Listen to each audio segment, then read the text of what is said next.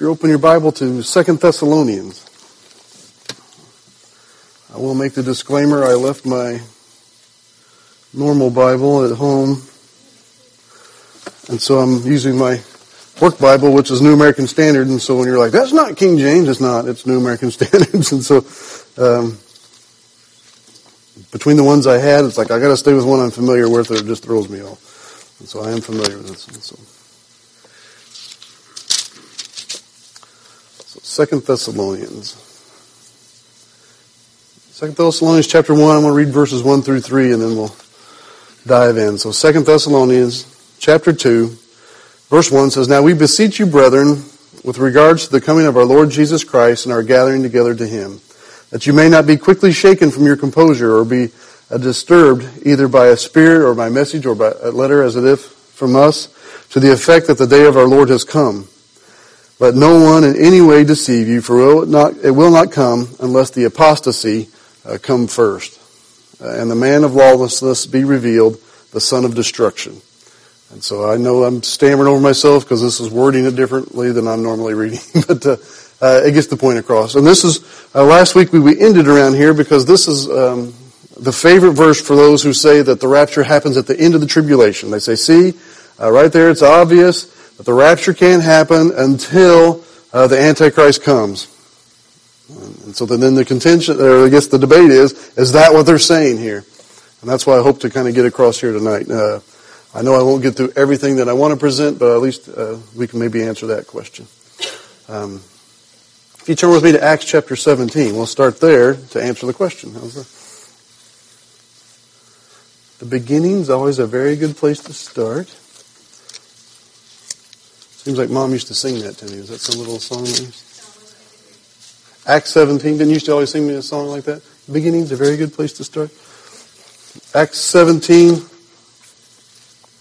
and verse 1 says, And when they had traveled through uh, Amphilo, Amphil, I don't know, and Apollonia, this is they came to Thessalonica, uh, where there was a synagogue of the Jews. And so this is Paul, and uh, I think it's the second uh, missionary journey uh, where they've come into uh, Thessalonica now. And they, there's a synagogue there, and so he gets there and he's going to do as he normally does. Verse 2 says, And according to Paul's custom, he went to them, and for three Sabbaths he reasoned uh, with them from the Scriptures, and explaining and giving evidence that the Christ had to suffer and rise again from the dead, and saying, This Jesus whom I am proclaiming to you is the Christ. And some of them were persuaded and joined Paul and Silas, uh, along with the great multitudes of God-fearing Greeks and a number of uh, leading women. But the Jews, becoming jealous and taking along some wicked men from the marketplace, formed a mob and set the city in an uproar. And coming upon the house of Jason, uh, they were seeking to bring them out to the people. And this, you know, they come, they make a big uproar. Uh, they take Jason away and they lock him up. Paul and uh, Silas and Timothy have to flee. And so this is, but this is the birth of the, the church in Thessalonica, or the, where we get the letters to the Thessalonians. And so Paul's there. Um, and this is a, the second place where the gospel was preached in Europe, the first place was Philippi, and then they moved to Thessalonica, and Paul preaches there. He's there for uh, not very long. He's only there for like three weeks. Uh, we have three uh, three Sabbaths mentioned, so he's only there three weeks.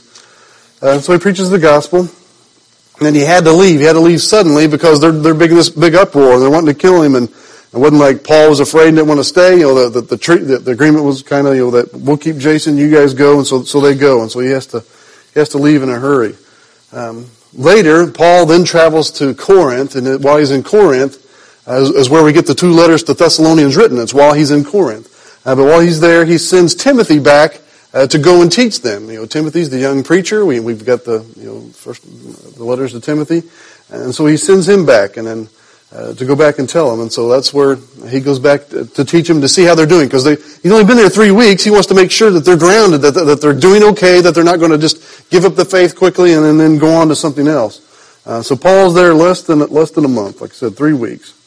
Um, the church was largely Gentile. Uh, it says that there was a synagogue there, you know, but it's the Jews who also called all the trouble in verse five. And the Jews becoming jealous.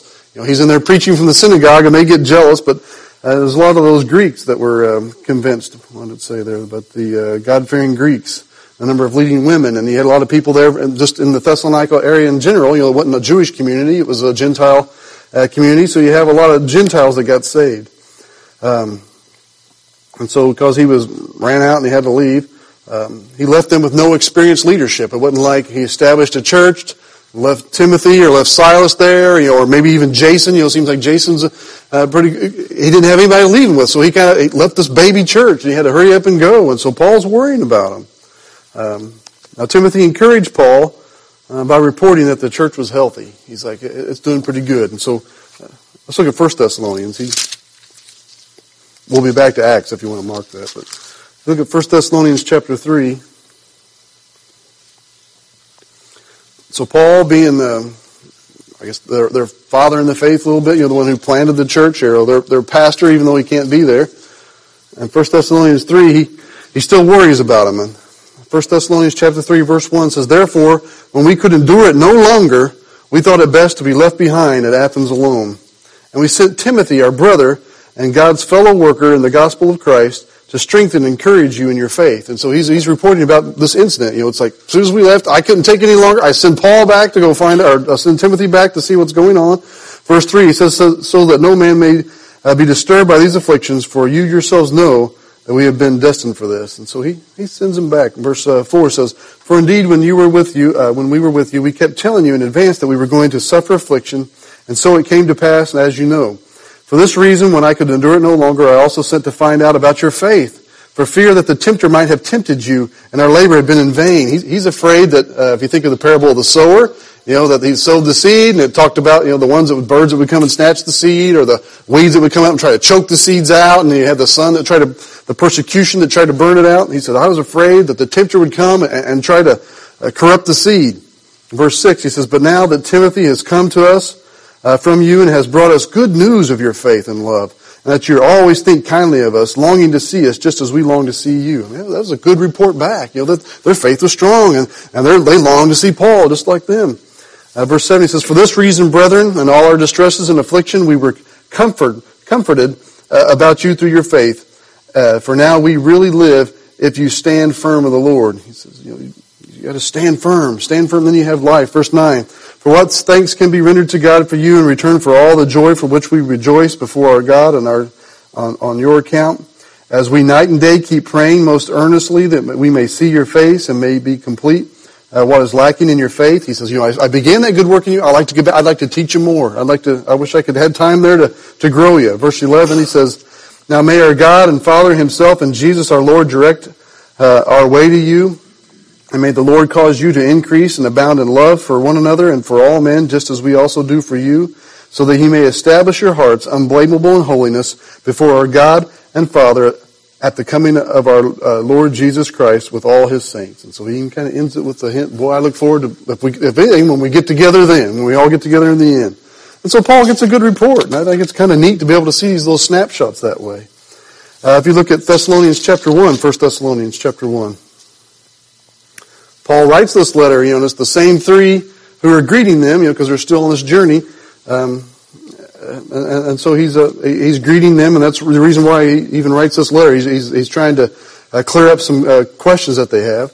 Um, but First Thessalonians chapter one, verse one says, Paul and and Silvanus and Timothy to the church of Thessalonians, and God the Father and our Lord Jesus Christ, grace to you and peace. And so it's the same three that were there uh, earlier. And so he's writing back, verse 2. We give thanks to God always for all of you, making mention of you in our prayers, constantly bearing in mind your work of faith and labor of love and steadfastness, sorry, of hope in our Lord Jesus Christ in the presence of God our Father, knowing, brethren, beloved by God, his choices of you, or that you, your election is sure. I think that's how the King James goes.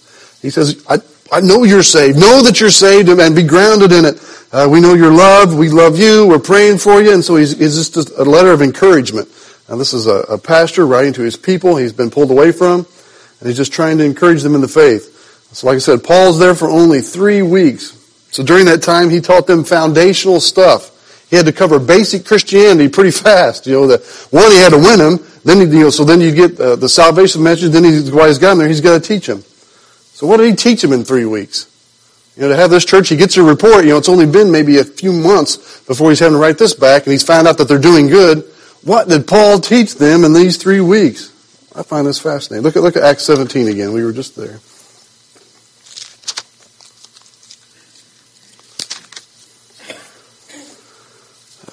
Satan does his work in the church too and try to get us on different topics and not on the good, main, and plain things. Um, but Acts 17, we're going to read this time and, and, see what he taught them. Look at verse 2. He says, And according to Paul's custom, he went into them uh, and for three Sabbaths reasoned with them from the scriptures. He preached the Bible to them. He made it make sense. I think that you could use, uh, he, he, well, what, what Bible did Paul have? Did he have uh, the Gospels? No. he had the Old Testament. And so what's he showing? He's showing them prophecy. See where Christ had to come. See where he had to be born as a baby. See where he had to live the sinless life. See where he had to die on the cross. See where he had to, so he's reading, see, who else could it be? He's taking them to Isaiah. Read that. Who is it? And they're like, that's Jesus. He's like, he's showing them all from the Old Testament scripture, 300 some prophecies he had to go to to show them, see, Jesus is the Christ. Same Bible you and I got. We should be able to take someone, if we only had the Old Testament, we should be able to lead someone to the Lord. Paul's able to do it. Matter of fact, all book of Acts is that way. That's all they had, and we should be able to read them to the Lord just from that. So he, he taught them about prophecy. I think that's what he's showing them. See, this was foretold. It was foretold hundreds of years in advance. He was foretold. Um, John the Baptist right in here too, and, he, and, he's pointing the way. He's showing them so they, they get saved. Uh, verse three, he says, explaining and giving evidence that uh, that the Christ had to suffer and rise again from the dead, saying, "This Jesus, whom I am proclaimed to you, is the Christ." So he showed that Jesus had to suffer. I think he's showing that Jesus was the, the, the, Lamb of God, that he had to suffer, for our sin, that he took, made the payment for our sin. So he's teaching them that. He's teaching them how Jesus paid our price. It's not through your good works. It's not through your giving. It's not through your idol worship. It's through the payment of Jesus Christ, you know, the perfect Lamb of God. He showed them that the payment was sufficient, that we need nothing else. He also showed them that Jesus was the Christ. You know, he's, he's proven it to him. He's the Messiah. He's the Son of God. He also proved the resurrection, that was a bodily resurrection that he rose again, showing that he was God and that the payment was sufficient. You know, that there was nothing, nothing lacking. Uh, verse 3, he also said, you know, he ends with proclaiming that he is the Christ or that Jesus is the Messiah. And so pretty much, you know, the, the basic message we get here in, in Acts 17 was that he gave him the gospel. He's like, here, what's the best thing you need to be grounded in? The gospel. Salvation, salvation, here's how we know. This is what we know. It's not what you do, it's what Jesus Christ has done. He also talked about the deity of Christ. He was building that case. You know, he's the Messiah. He's the Savior. He's the deity of Jesus Christ. He taught them the sufficiency of Scripture. He reasoned from the Scripture. He didn't use everything else in the world. He didn't use trendy and cool things. He used the Scripture. He, he gave them, uh, uh, with that he's showing that this is the Word of God and that we can believe it and see hundreds of years, these prophecies. Jesus is the Christ. And so he taught them the sufficiency of Scripture. He taught them the bodily resurrection of Jesus Christ. He rose again. There are eyewitnesses. You know, they've seen him. You know, uh, he, he, could allude to you know, Peter back in there and I've, I've met with him. You know, I've talked to him and James and, and these who saw him. Uh, he taught them that the payment was made in full. And I'm sure with that, you know, implies about God's grace, about God's mercy, about God's long suffering. Uh, in that's included that we're sinners. You know, he, he gave them the gospel in a full rounded way. What else did he teach them? And this one's really, you, you rarely hear this in the church today. If you go to 1 Thessalonians, chapter 3, uh, no, you can mark, you can lose your spot in Acts, I think. yeah, I don't see it in my notes. We'll stay in 1st and 2nd Thessalonians now. Uh, so 1 Thessalonians chapter 3, we just read earlier, but he also tells us what he taught them. Um, 1 Thessalonians 3 and verse 3 says, So that no man uh, may be disturbed by these afflictions, for you yourselves know that we have been destined for this. Uh, afflictions, anybody have a different word there that, that talk about tribulations or anything else? What? Trials, okay, so because uh, here's the problem with what's going on in Thessalonian church, or Thessalonica there. They were Gentiles. You had the Jews. Paul gets run out of town. There's all an uproar. Nobody's happy about the church being there, especially Satan. You know, that's affected them. And so they're being persecuted. Satan is like, I don't want a church here. He's trying to squash it. People are being beaten. People are being killed. People are suffering for their faith. Um, look at verse 4. He says, For indeed, when we were with you, we kept telling you in advance that we were going to be, suffer affliction. And so it came to pass, as you know. He said, What's he tell baby church? What's he tell baby Christians? You're going to suffer. It's going to be hard. It's not your best life now. you get a car everything's going to be better. Health, wealth, and prosperity. No, you're going to suffer. You're going to pay a heavy price. The parable of the sower. Jesus, he can go back to that again. Sunlight of persecution makes their roots drive deep. Fortunately, as we know from the report from Timothy here in, in, chapter 3, their faith had increased. They'd grown stronger. They'd been clinging to the Lord. So he, he told them that they were going to have, suffer persecution. Um, and that they, you know, that they should, um, uh, It's not like today. It's usually someone's gotten saved. We need to shield them from any kind of trial that might come on. We got to guard their faith. They can't handle it. They can't grow. No, they need the sunlight of persecution. God has designed it that way. It's going to happen that way. And that's what drives their roots in deeper. You know, if it's just the sunshiny believe, well, everything's going good, I believe. When it doesn't, I don't believe. It's no faith at all. So what else? And so he's taught them the gospel. He's taught them, you know, uh, the resurrection. He's taught them um, uh, mercy and grace. He's taught them the, uh, the, sufficiency of Scripture, the deity of Jesus Christ. He's taught them about persecution to have that. You know that in three weeks, you know, he's given them um, some good stuff. Yeah, he taught them one other thing. Go ahead, you get somebody. Yeah, yeah, he had to teach them about that, and they had to have it. Yeah, the Holy Spirit's the one teaching them, right? Um, our gospel did not come in word only. That's right. But also in power.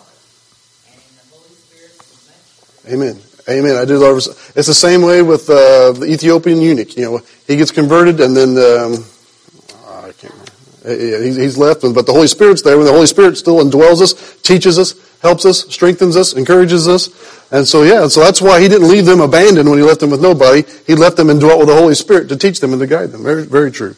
But he taught them another thing. If you look at Second Thessalonians. Second Thessalonians chapter 2 and verse 1 says, Now we request, uh, this is hard to read. Now we beseech you, brethren, uh, with regard to the coming of our Lord Jesus Christ and our gathering gathered to him, that you may not be quickly shaken from your composure or be disturbed either by spirit or a message uh, or a letter as if, as if from us to the effect that the day of the Lord has come. Let no one in any way deceive you, for it will not come unless the apostasy come first and the man of lawlessness be revealed, the son of destruction, who opposes and exalts himself above every so-called God or object of worship, so that he take his seat in the temple of God, displaying himself as being God.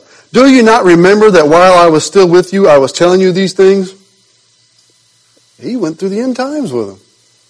He said, don't you remember when I taught you about the Antichrist and I taught you about the apostasy and I taught you about how he's going to be blasphemous? Uh, I bet he was going through Daniel chapter 9. I bet he's going through the whole end of Daniel. He's like, don't you remember? So he's there for three weeks and he spends time on the, on, on the, on the second coming. He spends time on the rapture. He spends time on the, on the Antichrist. He spends time on the apostasy. All these things to the point where he's like, I was just there. It's only been a few months. Don't you remember? He says, you ought to know this. Don't you not remember while I was still with you? I was telling you these things. It's important to tell a new believer about the, the Lord's coming. The end's coming. It's there. Why? Because the imminent return of the Lord drives us in our daily living. It's what keeps us on and keeping on. Uh, it, it's a very important issue. Um, right now, you know, in Christianity, here's what I always get, you know, because, oh, Brian, that's all you ever want to talk about. It's like, well, it is mentioned like every 30 verses.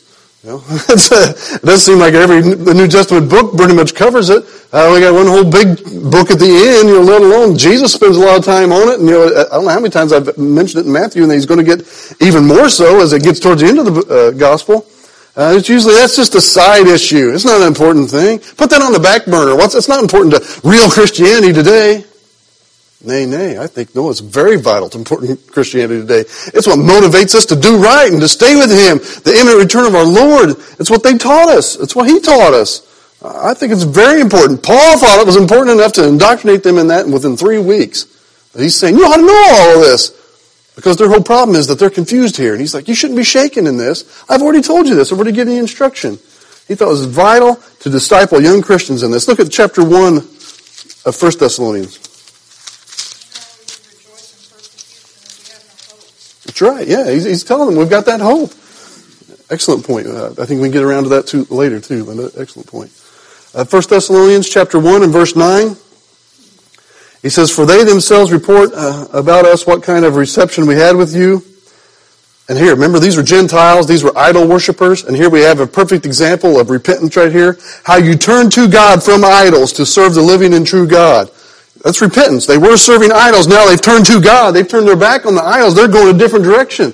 He says, you've done that. You know, these heathen, these Gentile people have turned. They've repented. And what's he tell them?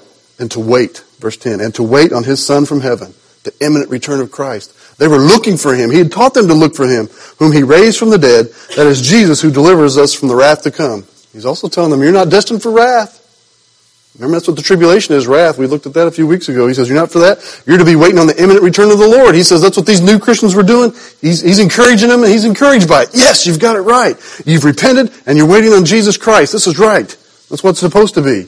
See, this is where the problem comes in. They were waiting on Jesus Christ. They were waiting on the rapture to happen. Now there's a, the early church didn't call it the rapture. That was a, a term that came out of mm, probably the Victorian age, uh, where we kind of deemed it the rapture. Um, harpazo is the Greek word, you know, the catching away, the great uh, snatching up. Um, but the, the, early church had another term for it. And I think since we miss it, uh, we miss how obvious it is in the scripture. In the early church, they called it the gathering. When we'd be gathered. And the Greek words talks about the believers all being in one place. Kind of like, forsake not the assembly of yourselves together. It's that same word. When we all be assembled. And so they called it the gathering which is a great word for it, because that's what it'll be, it? He'll come in the sky and we'll gather together to meet with him. And so they would talk about that. They were talking about the rapture. Turn back to 2 Thessalonians chapter 2.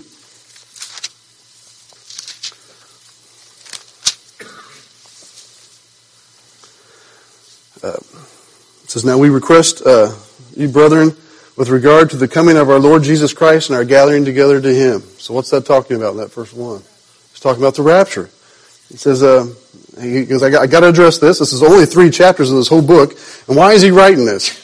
He's writing this because they're upset. Um, well, that's verse 2. It says, that you may not be quickly shaken from your composure or be disturbed either by a spirit or by a message or a letter as if it from us to the effect that the day of the Lord has come. Now, if you remember, last week I went through, uh, I know I stammered early on a lot, but uh, the day of the Lord. The day of the Lord is a very specific term I think it's used four or five times in the New Testament, some 19 times in the Old Testament. It means this dark and terrible day. This is the time when God's wrath is poured out. It is uh, the, the, the, tribulation towards the end, you know, when it gets really, uh, all hell breaks loose, and there's very specific terms. Go ahead, Dad. So how do you think anybody think they can miss that? I don't know. I don't know. I think they don't want to see it. I don't know. I, mean, uh, I don't know how they can get it. That's what Paul's point is to him here. He's making the point that all oh, this has to happen. Yeah, we should be looking for, they should be excited. They shouldn't be disturbed because they should be thinking if they thought that the rapture's at the end, ooh, you know, it's, it's, we're in the day of the Lord. He's coming anytime. Some of them did twist it. He yells at them later in chapter 3. He's like, some of you aren't even working. Some of you are just being busybodies. You're not sitting around like it's going to happen next week. We're to be working till he comes. We're to be waiting on the Lord in that, the sense that we're looking for him all the time. So he gets on. He fusses on him for it. That's why he, I think the Lord, the return of the Lord is imminent. If he had told us a date, we'd all be sitting around like, yeah, I can live however I want. I'll get cleaned up for the end, and then we go. You know, we take a big old loan. You know, I get me a Lamborghini. I'm I got to spread the gospel faster. To do it. You know, we we make all kinds of excuses. Would people really do that? I don't know. Anytime that there's a date set, what do people do? They sell their houses. They go buy crazy things. Go sit on a hill. Right now, there's a. Uh, Harold Camping. He came out with 88 reasons why Christ is coming in 1988. He's coming again in 2010. So uh, he's got another book. Uh, he's a liar. he's, uh, these, are, these are people that we're warned about in Matthew 24. Date setters. Jesus said, no man knows, no man knows. And so don't believe them, don't buy their books. Uh, but 2 Thessalonians chapter 2. They're upset. They're, they're disturbed. They are quickly shaken because they're thinking they're in the day of the Lord. They're thinking that the wrath is coming. Why would they think that? One, because they're being persecuted. They are being persecuted, and it is being hard for them, which he warned them about. Remember chapter 3 of Second Thess- or 1 Thessalonians? I told you there's going to be persecution.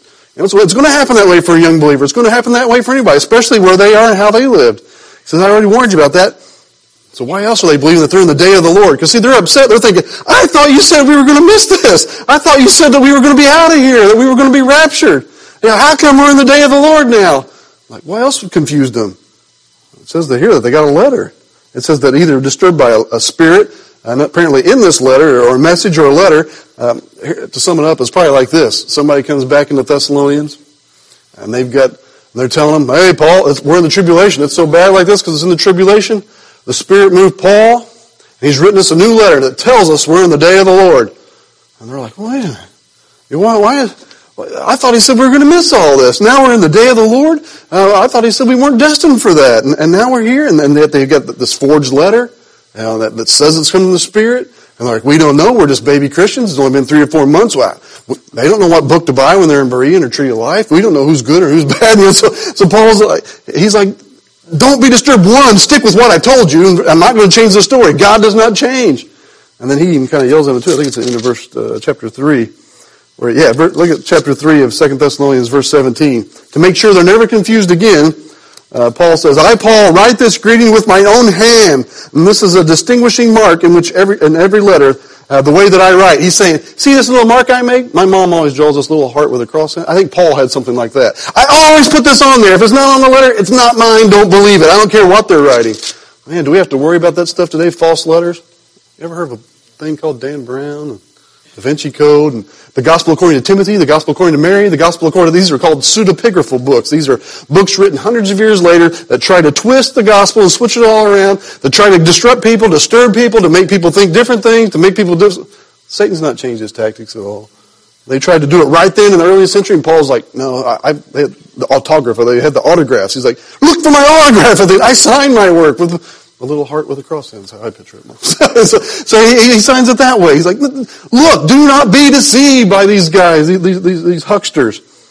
Let's see. So he, he's thinking that they're, you know, they're worried that they've missed the rapture. They're thinking that they're the day of the Lord because of this. And Paul says, you ought to know better. Let's, let's go back to his previous letter, 1 Thessalonians chapter 5. 1 Thessalonians chapter 5 says, Now the times and the epochs or the seasons says, Brethren, you have no need of anything to be written unto you. For you yourselves know full well that the day of the Lord will come just like a thief in the night. Now that's, see, in Christianity today we get kind of disturbed about that too because Thief in the Night is a popular song. I like it, you know, uh, like a thief in the night. Yeah, and then there's a, there's a movie in the 70s, you know, from the kids know, well, my kids know it because they watched it with me. Uh, it was called The Thief in the Night. It was about the rapture, you know, this girl being left behind. It was a, I think it ended up being four different movies. Thief in the Night, Distant Thunder, you know, uh, Mark of the Beast, and uh, Prodigal Planet. Uh, and they're pretty good, and some of them are on YouTube, but you talk about sideburns and some groovy looking people, man. It's, it's, it's on there. I've got a couple of scenes on the computer back there I can play sometime, but, um, and, and then Matthew, he talks about the thief in the night. Well, just think about it. Is a thief stealing anybody a good thing? See, a thief is someone who comes unexpected. A thief is somebody who comes the dark. A thief is somebody who, who causes havoc when they're there. That's not for us. Uh, that's not for us. Jesus is going to come suddenly, yeah, but it's called his glorious appearing, our gathering together into him, our great hope, the blessed hope.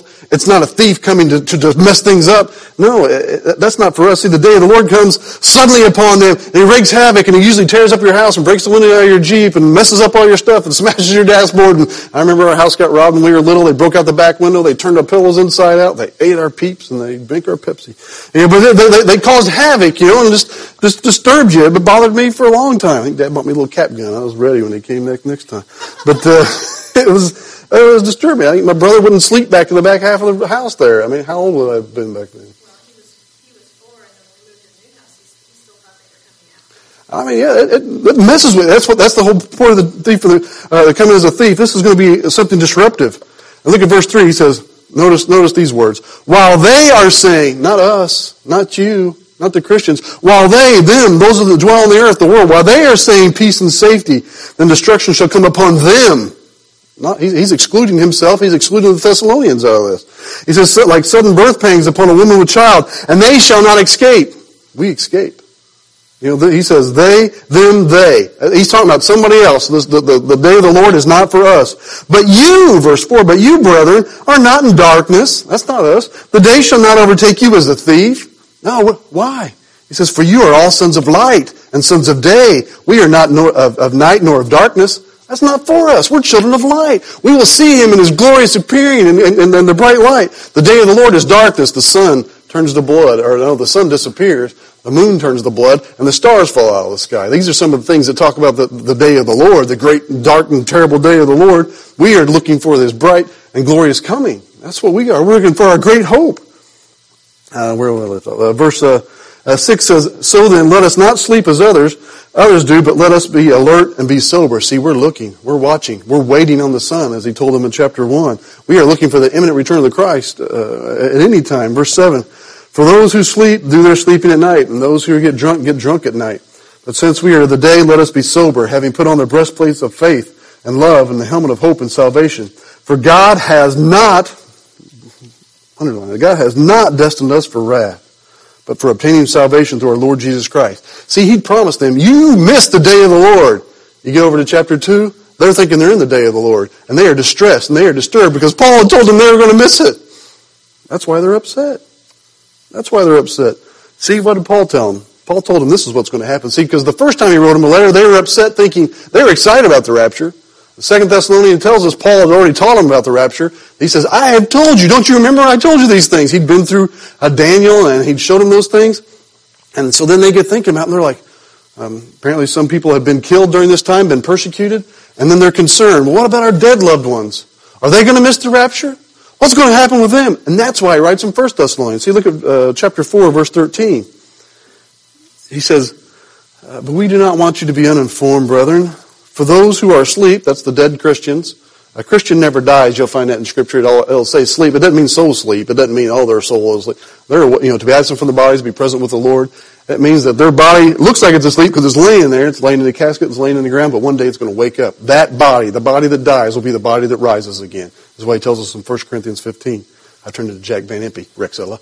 First, he always gives all the references like they watching. Right, Verse, but do not be, uh, but we don't want you to be uninformed, brethren. And he's saying 2012, so he's missing.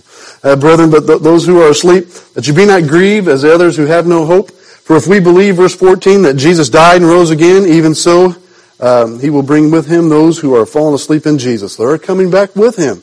Verse 15, For this we say unto you by the word of the Lord, that we who are alive and remain unto the coming of the Lord shall not uh, precede those who have fallen asleep.